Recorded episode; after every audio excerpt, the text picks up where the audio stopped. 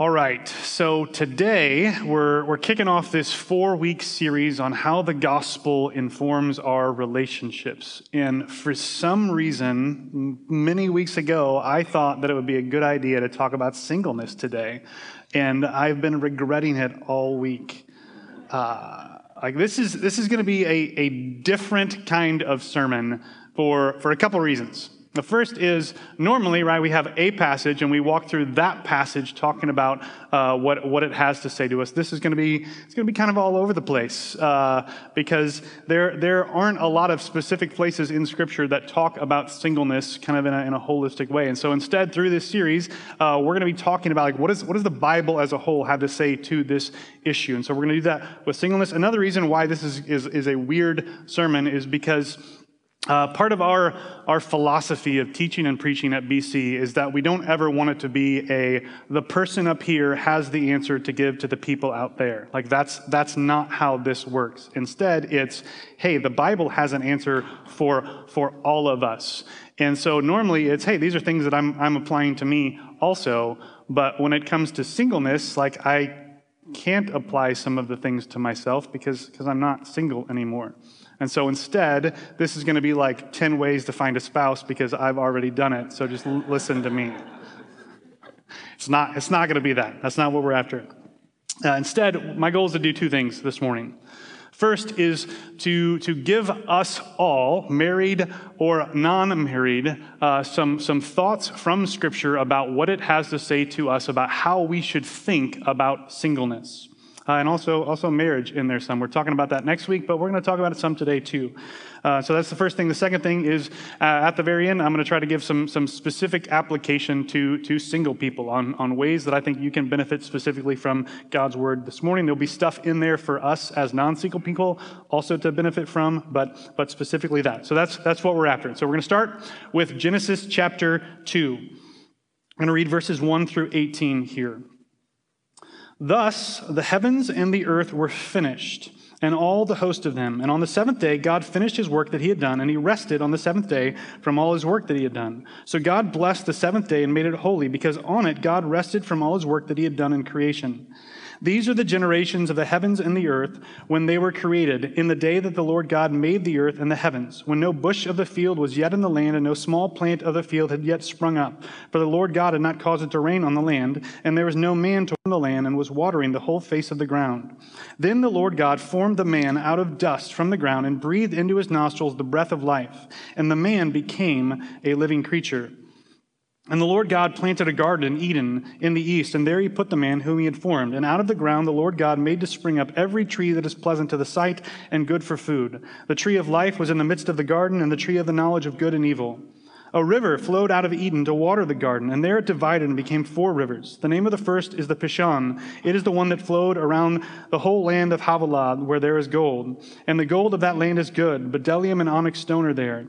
The name of the second river is Gihon. It is the one that flowed around the whole land of Cush. And the name of the third river is the Tigris, which flows east of Assyria, and the fourth river is the Euphrates. The Lord God took the man and put him in the Garden of Eden to work it and keep it. And the Lord God commanded the man, saying, You may surely eat of every tree of the garden, but the tree of the knowledge of good and evil you shall not eat. In the day that you eat of it, you shall surely die. Then the Lord God said, It is not good that the man should be alone. I will make a helper fit for him.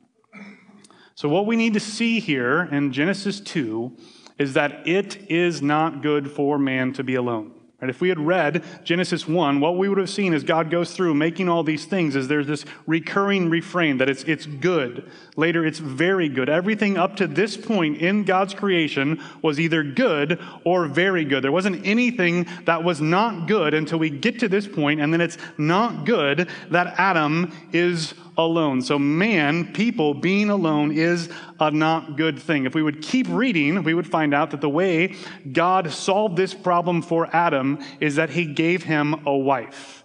It wasn't good for Adam to be alone, so God fixed that by giving him someone so that he wouldn't be alone. But, but listen up. Hear this. Marriage is not the only good solution to being alone. How do we know this? Was Jesus married? No. Was his life good? Was, was, was he good? Yes right? Uh, he lived in a state of goodness. It's not good for man to be alone, and marriage is one way for man to not be alone, but, but there are other ways. We, it's not good for man to be alone, not, not because we were created for marriage, but because we were created for community. God exists in community. He made us in his image, and we were created for community also, with him and with other people. Single people, it's not good for you to be alone. But the good news is that you're not alone. You're not on your own. Like even that word single, right? It means it means kind of means alone. But but we're not alone because our identity isn't solely comprised of our marital status. I am married. But I'm also a son and a dad and a brother and a cousin and an uncle and a friend and a grandson and a pastor and, and, and other things. Uh, if, if Jen just got hit by a bus,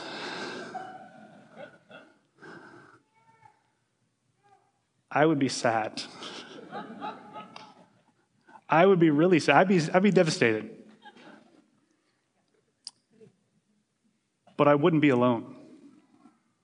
I wouldn't be married anymore, but I wouldn't be alone because all of you, I hope, would rally around me. Um, if you're single, you might feel like you're alone. I would feel like I was alone if that happened. But, but, but you're not alone because God sent Jesus to, to live a life in your place, to die a death in your place, to bring you back into relationship with Himself and back into relationship with, with all of us. So don't believe the lie that you're alone, and don't let people around you think that they are alone. Um, so, non single people specifically, right? We probably feel less alone because we have people that live with us, some of whom make a whole lot of noise. Because of that, we bear more of the responsibility to love single people well. Have them over for dinner, invite them into your homes, invite them into your lives, invite them into their family. Make sure that they know that they're not alone. Um, so, thought one is it's not good for man to be alone. We are created for community, and being single doesn't mean you're alone.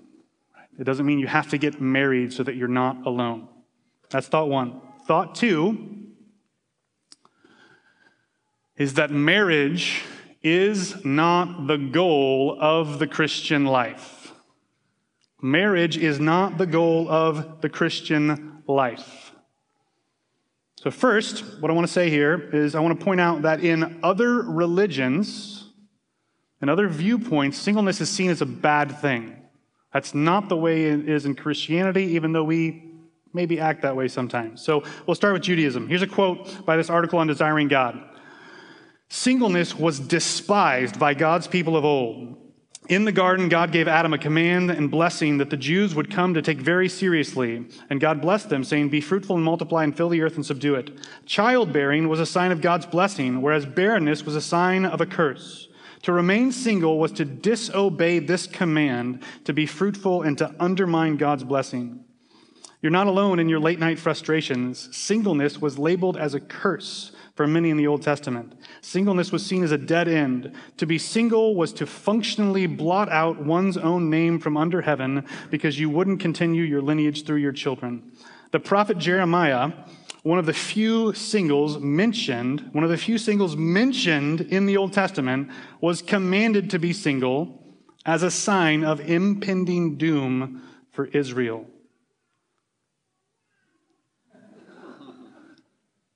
Right? The only like single person highlight in the Old Testament is this guy's going to stay single so that you know bad things are about to happen.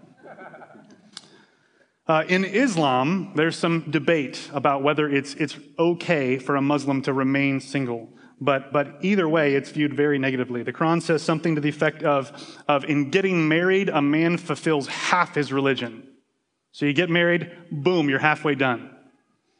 Uh, it also stresses Islam that, uh, that there won't be any single people in paradise. That doesn't mean that you can't go there if you're not married. It means that, like, you die single and wake up married, usually to multiple spouses. Um, in Mormon doctrine, you can't make it to the highest levels of heaven unless you're married. Single people, you're relegated to the lower levels of heaven. Um, Christianity does not teach that.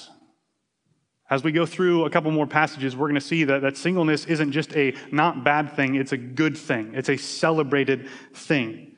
Um, yes, we still follow the Old Testament. Yes, the creation mandate applies. Yes, we want to be fruitful and multiply. We want to fill the earth and subdue it.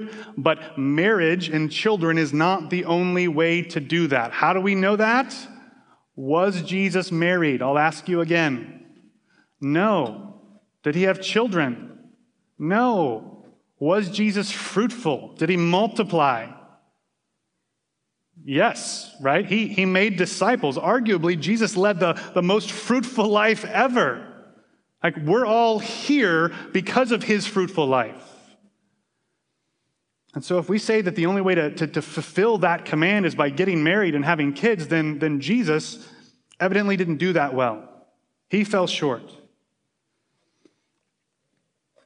Further, Jesus makes it pretty clear in the Gospels that there's not going to be marriage in heaven. Listen to this passage from Matthew 22, 23 through 33. The same day, the Sadducees came to him, who say there is no resurrection. And they asked him a question, saying, Teacher, Moses said, if a man dies having no children, his brother must marry the widow and raise up offspring for his brother. Now, there were seven brothers among us. The first married and died, and having no offspring, left his wife to his brother. So too the second and third, down to the seventh.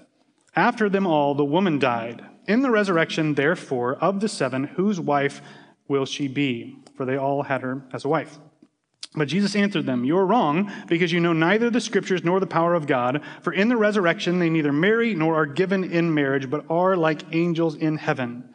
And as for the resurrection of the dead, have you not read what is said to you by God? I am the God of Abraham and the God of Isaac and the God of Jacob. He is not the God of the dead, but of the living. And when the crowd heard it, they were astonished at his teaching. So the Sadducees, they didn't believe in the resurrection. And they, they craft this kind of ridiculous hypothetical situation and come to Jesus so that they can try to kind of disprove the resurrection. They want to, to make what Jesus is teaching, what he's saying about the resurrection, to seem like nonsense. So they come up with this, this weird situation. But, but Jesus says to them, like, you guys are actually the ones that are foolish because you don't know either the power of God or the scriptures. So the scriptures clearly uh, teach the reality of the resurrection. And they don't know the power of God because they don't believe that God can create a world so different from this one, so, so transcendent and better than this one, that what they're talking about wouldn't apply. And in doing so, he, he talks about marriage and that we shouldn't expect the next life to be exactly like this one. And while, you know, this might be a sad thought for married people, right, to think, oh, my spouse isn't going to be my spouse in the new heavens and the new earth. Um, the reality is it's going to be better right? We don't know, we don't know how that's going to work. And, and I don't think we should base all our theology on what Jesus says in this, this kind of weird hypothetical situation, but it's going to be better. The goal of the Christian life is not to find a spouse and live happily ever after in heaven. The goal of the Christian life is to find Jesus and to grow deeper and deeper in relationship with Him and live happily ever after with Him in the new heavens and the new earth. Right? If other people that we know here are there, then, like, great. But Jesus will be there. And that's what we're really after. When we think about the way singleness is viewed in, in other religions and other cultures. The reality is, we, we often talk all the time about how Christian marriage is countercultural. You know, like, oh, those, those liberals out there, they're trying to destroy marriage for us. And we gotta, we gotta show how our marriages are, are strong and blah, blah, blah. And we'll talk about that next week. But Christian singleness is countercultural too. So, it's not good to be alone. But the good news is, single people aren't alone. Thought two, marriage is not the goal of the Christian life. Thought three is that being single does not mean that you're not as far along in the Christian life as married people. I think this is important because we, we often think about discipleship as if it only flows backwards right? You, you, can only be discipled by someone that's, that's further along in life than you. And, uh, you know, it, it, never works the other way, right? People who are out of college, they can disciple people that are in college. People that are married can disciple people that aren't married. People that have kids can disciple people that don't have kids. People that have older kids can disciple people that have younger kids. But it, it never works the other way. That's just nonsense. That's, that's arrogance and pride if we think that's really how it works. First of all, right, what's the most well known passage in Scripture on Christian marriage? It's probably Ephesians 5, right? If we, we surveyed everybody family feud style, like that's probably number one. But was Paul married? Maybe at some point in his life, but not during the time of the New Testament, as it's going to be clear from the passage we read in 1 Corinthians 7. So thanks, Paul, for the thoughts on marriage, but you're not in it with us, so you can't really talk to us. We also need to throw out all the stuff on parenting because he didn't seem to have kids, so he, he can't tell us how to parent our kids since he doesn't have any. Jesus, you know, he had some good thoughts on both of those things, but obviously we cannot follow his example since we are further along in life than him. I don't know if you know this, but Jesus only lived to 33. I'm 40, so. right? That, that's ridiculous, but that's often how we treat other people. That's often how we think about things. We think, man, if they come over to my house, I can give them my wisdom on parenting or marriage because I've been married longer than them. I have older kids than them. I've been a parent longer than them. And, and, and obviously, there is benefit to life experience and wisdom that's, that's gained through the long haul. I'm not saying like it doesn't flow backwards. What I'm saying is that discipleship also flows forward. Right? We can benefit from people that are behind us in life because they've had experiences that we haven't.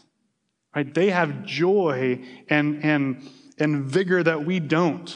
You know, like if you want to feel better in your marriage, talk to newlyweds. If you want to feel better as a parent, talk to people that just had a baby. It'll make you more joyful as a parent and less frustrated by all the stuff that you're dealing with. Single people in the life of our church are not second class citizens right? They're not people that we just need to we just need to couple them all off so that then they can really be part of things around here. I thought about starting this sermon by saying like, all right, all the single people stand up.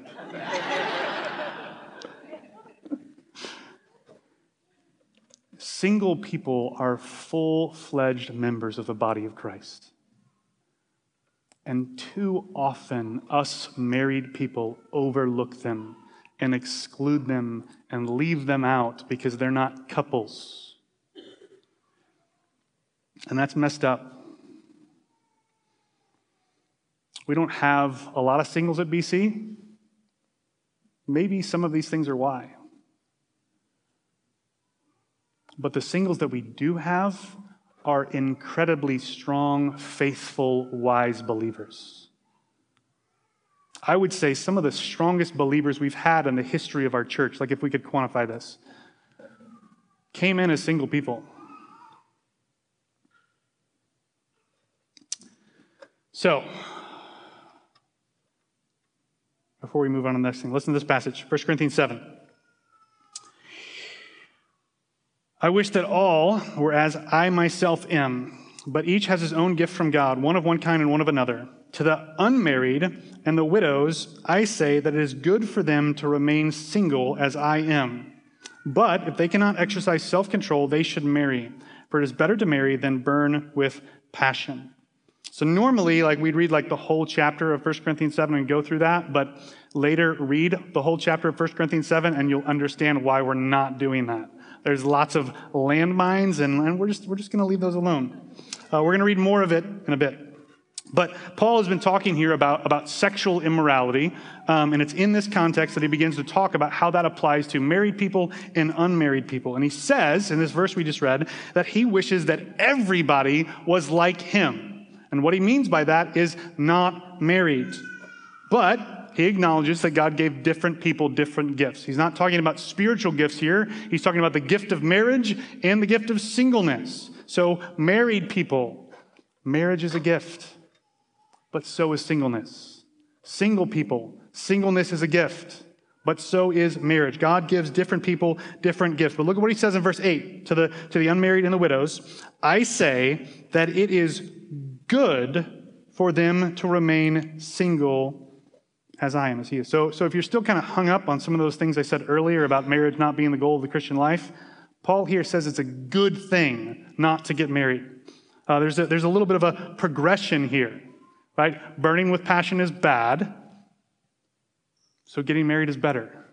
But better than getting married is staying single and having Jesus fueled self control. If you can't exercise self control, get married. If you can, it's better not to. So, married people are weak.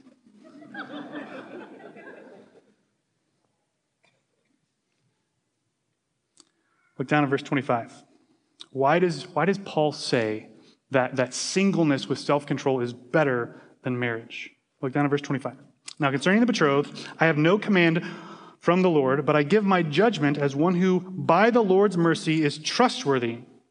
I think that in view of the present distress, it is good for a person to remain as he is. So we're going to walk through this next chunk a, a, little bit at a time. Paul's saying here that he doesn't have a specific command from the Lord, from, from either the Old Testament or from the sayings of Jesus. He, he doesn't have that. He can't point to like a verse and say, this is where it says this. But instead, he's using his kind of Holy Spirit inspired judgment to make a statement about whether or not betrothed people should get married or stay as they are. And he says that in view of the present distress, because the church is facing persecution, they're expecting Jesus to return. He says, in light of that, they should remain single. It's, it's good for them to remain as they are. Now we'll pick up back up in verse 27. Are you bound to a wife?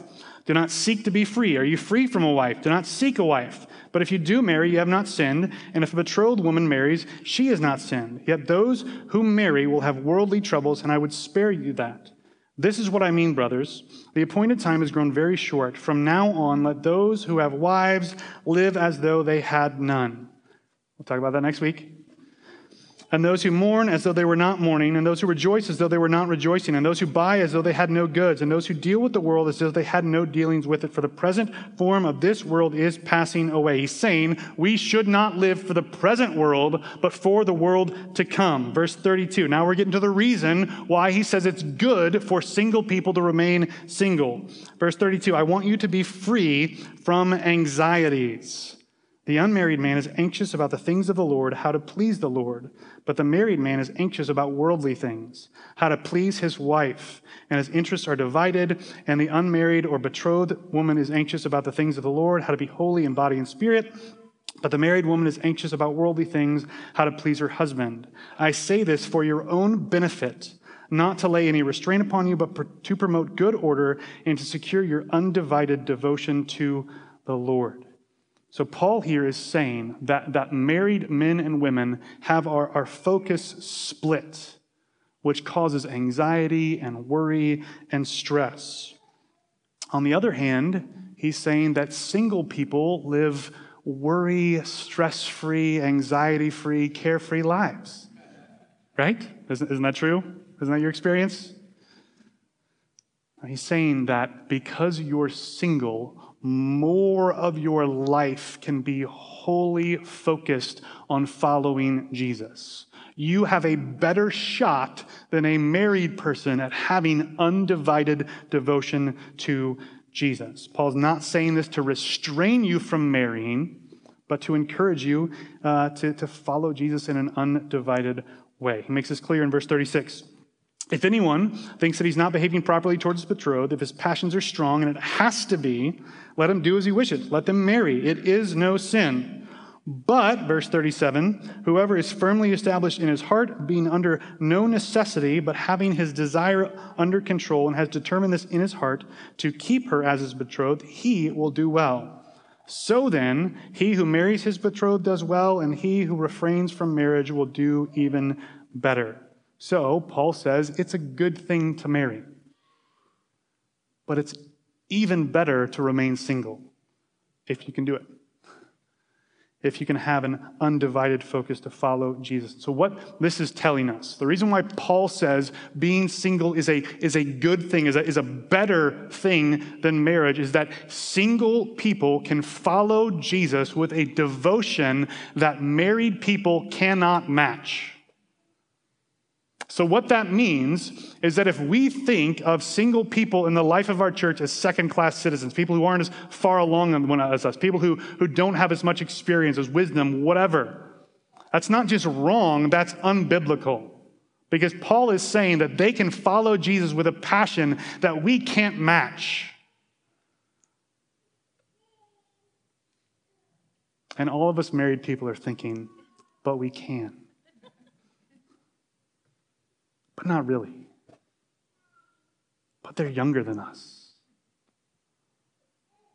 But whatever. Paul says that single people can follow Jesus with passion that we can't, with, with undivided devotion. That means that those are some of the people that we should look to the most because they know Jesus in ways that we don't.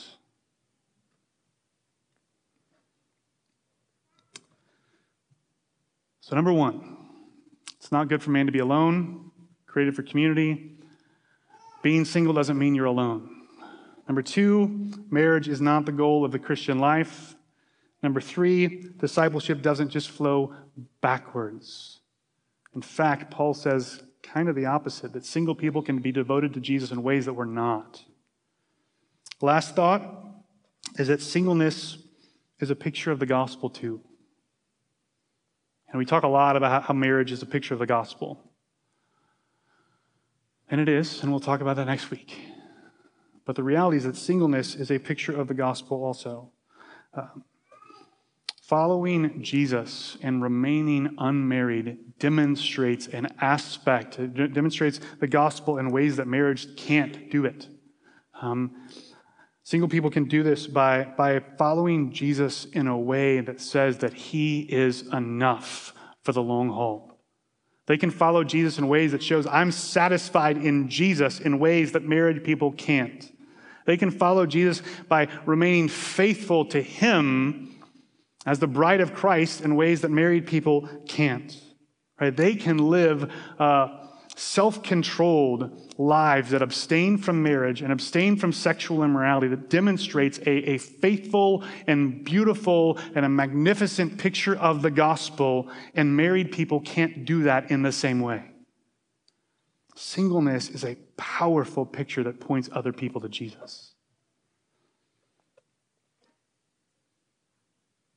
This means that we should care a whole lot about the single people in the life of our church. Not that they would find spouses, but that they would find Jesus. And if that means they find a spouse, great. But if they don't, they can still be a valuable, functional, thriving member of the life of our church that is really more beneficial and helpful than married people because they can do more, because they can follow Jesus more, because they don't have that split focus. Now, single people, I would guess, you know, like if, if I, I'm thinking, like if I'm sitting out there and I'm single, and a married person is like, hey, here's the way singleness is so great, uh, I would be thinking, well, you're just saying that because you're married. Um, because I'm kind of a jerk listener and not a nice listener. Um, and so here's two things for you guys.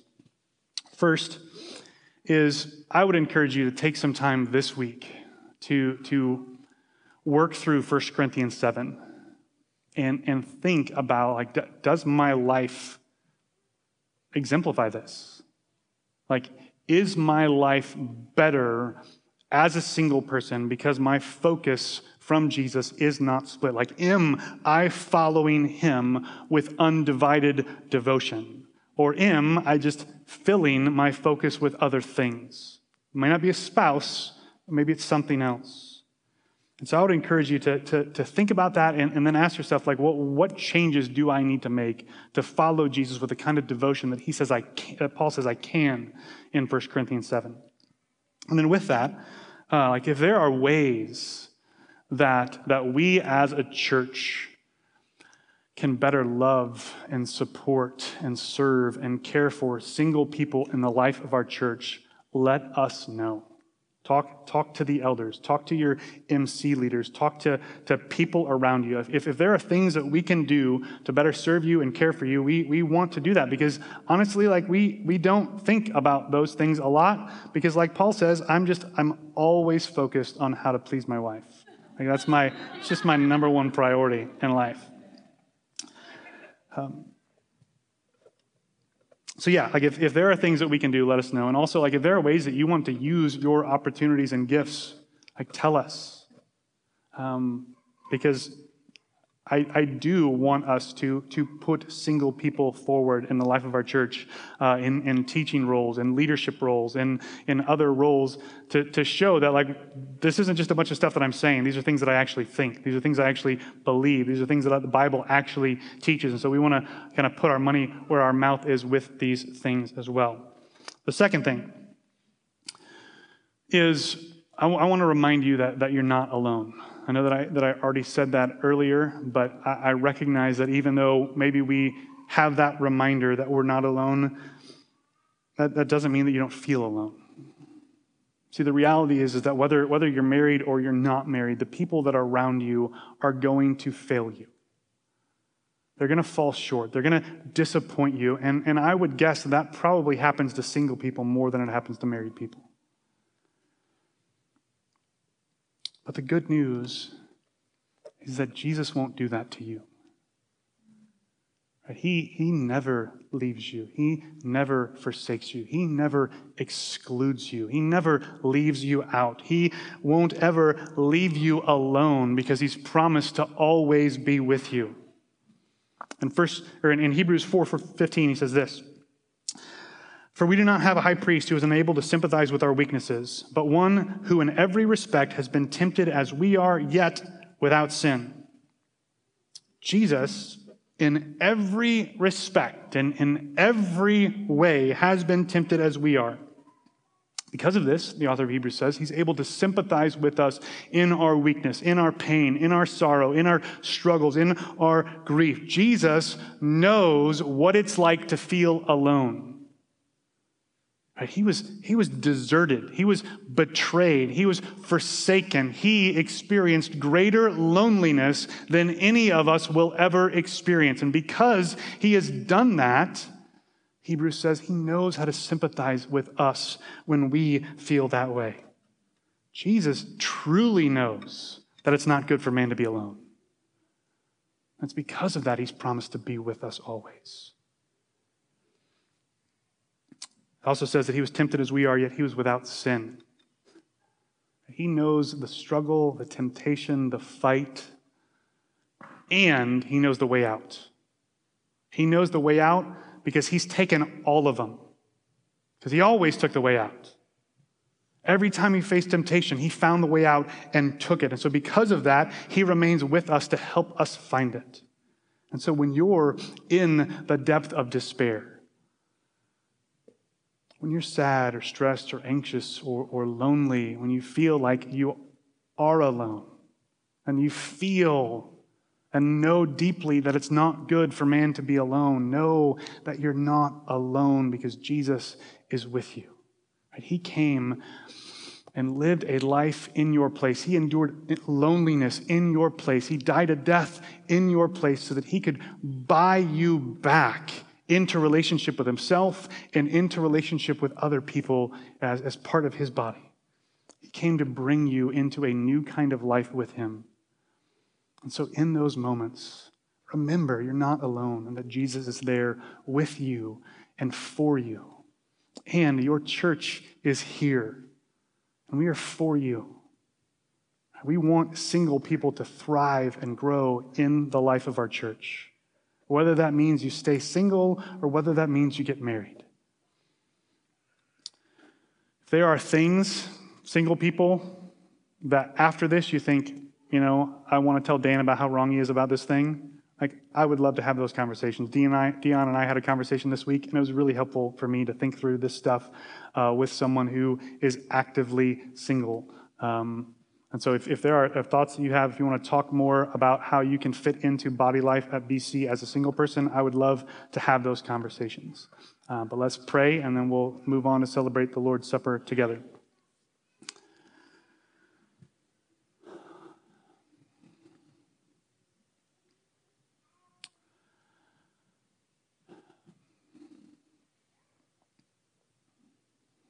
Jesus, we thank you that you came down here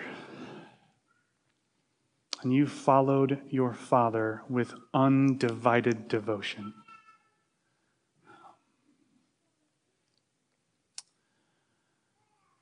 You have given us an example of what it means to, to remain faithful over the long haul of how we can be, be fruitful and multiply in, in, in different ways than were previously, previously thought of. Jesus, we thank you for the reminder that, that, that heaven isn't about us and what we would want there, but it's about you and what you want for us.